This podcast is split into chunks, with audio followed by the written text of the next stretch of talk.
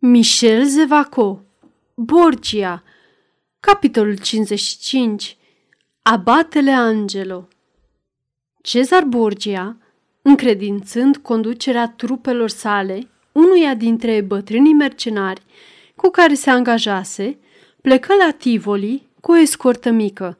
Grăbindu-se, ajunse a doua zi seara. Abia intră în apartamentul pe care îl ocupase tatăl său și atunci îl chemă pe abatele Angelo. Îl examină cu curiozitate. Abatele Angelo avea vreo 25 de ani, dar părea de 20.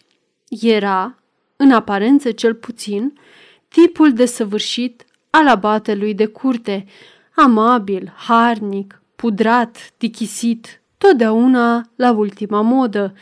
Avea o față roz și proaspătă, un aer de candoare care inspira încredere, dar ochii săi verzi aveau câteodată priviri neliniștite. Să vedem, abate, spuse Cezar, aruncându-se pe un fotoliu. Ce crezi despre această situație? Abatele Angelo tresări. Cezar nu-i vorbise niciodată despre lucruri serioase. Foarte adesea asistase la consilii de familie fără să îi se acorde atenție. Era ca o mobilă familiară. Monseniore, răspunse el, forțându-se să roșească. O întrebare atât de gravă, mie, un biet cititor al sfinției sale, ce onoare! Onoare sau nu, îți cer părerea.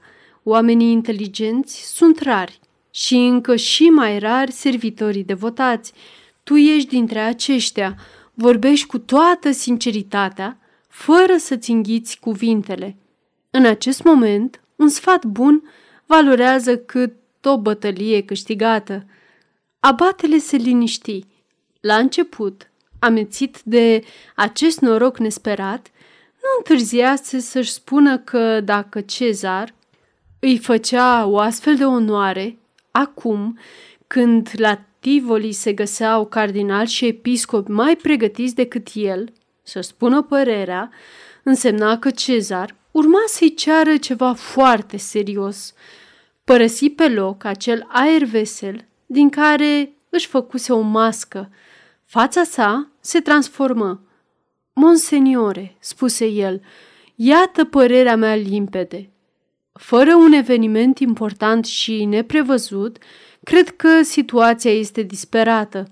Ceea ce este grav, ceea ce este tragic în situația în care ne aflăm, nu este că trupele voastre au suferit un eșec nemeritat. Eșecurile se repară. Nu. Ceea ce este îngrozitor este că sfinția sa se găsește într-o asemenea stare de spirit, încât a considera că trebuie să pună marea între el și Roma. Știi că ești foarte inteligent, abate? Tot ceea ce ai spus este adevărat. Regret că n-am recurs mai devreme la înțelepciunea ta. Un om ca tine nu trebuie să rămână într-o situație inferioară. Toți episcopii noștri sunt prea bătrâni. Avem nevoie de păstori energici și tineri, bărbați ca tine, Angelo.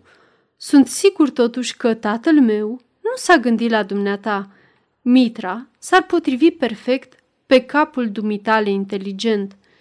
Angelo pălise puțin, căci Dumnezeu și Sfântul Părinte mă vor chema să guvernez o eparhie, spuse el năbușit.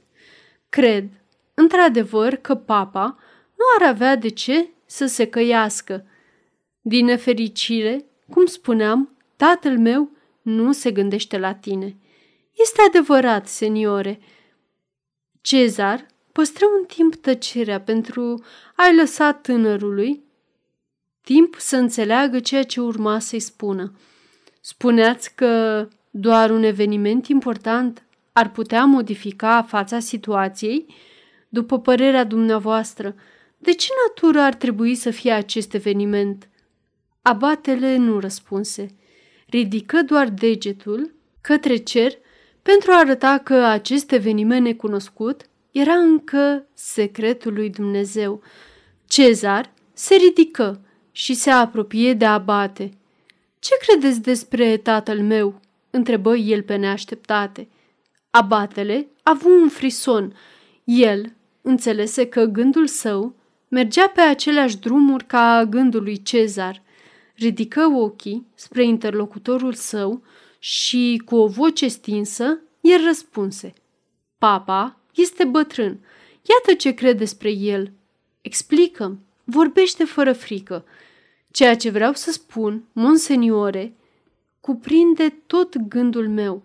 Papa este prea bătrân. El este obosit. Domnia sa a fost glorioasă, de trei ori sfântă, dar această domnie și-a epuizat forțele. Și credeți că ar fi nevoie la Roma de un papă mai tânăr? Eu cred că forței răscoalei trebuie să-i opunem o forță invincibilă. Cezar făcu câțiva pași prin vasta încăpere.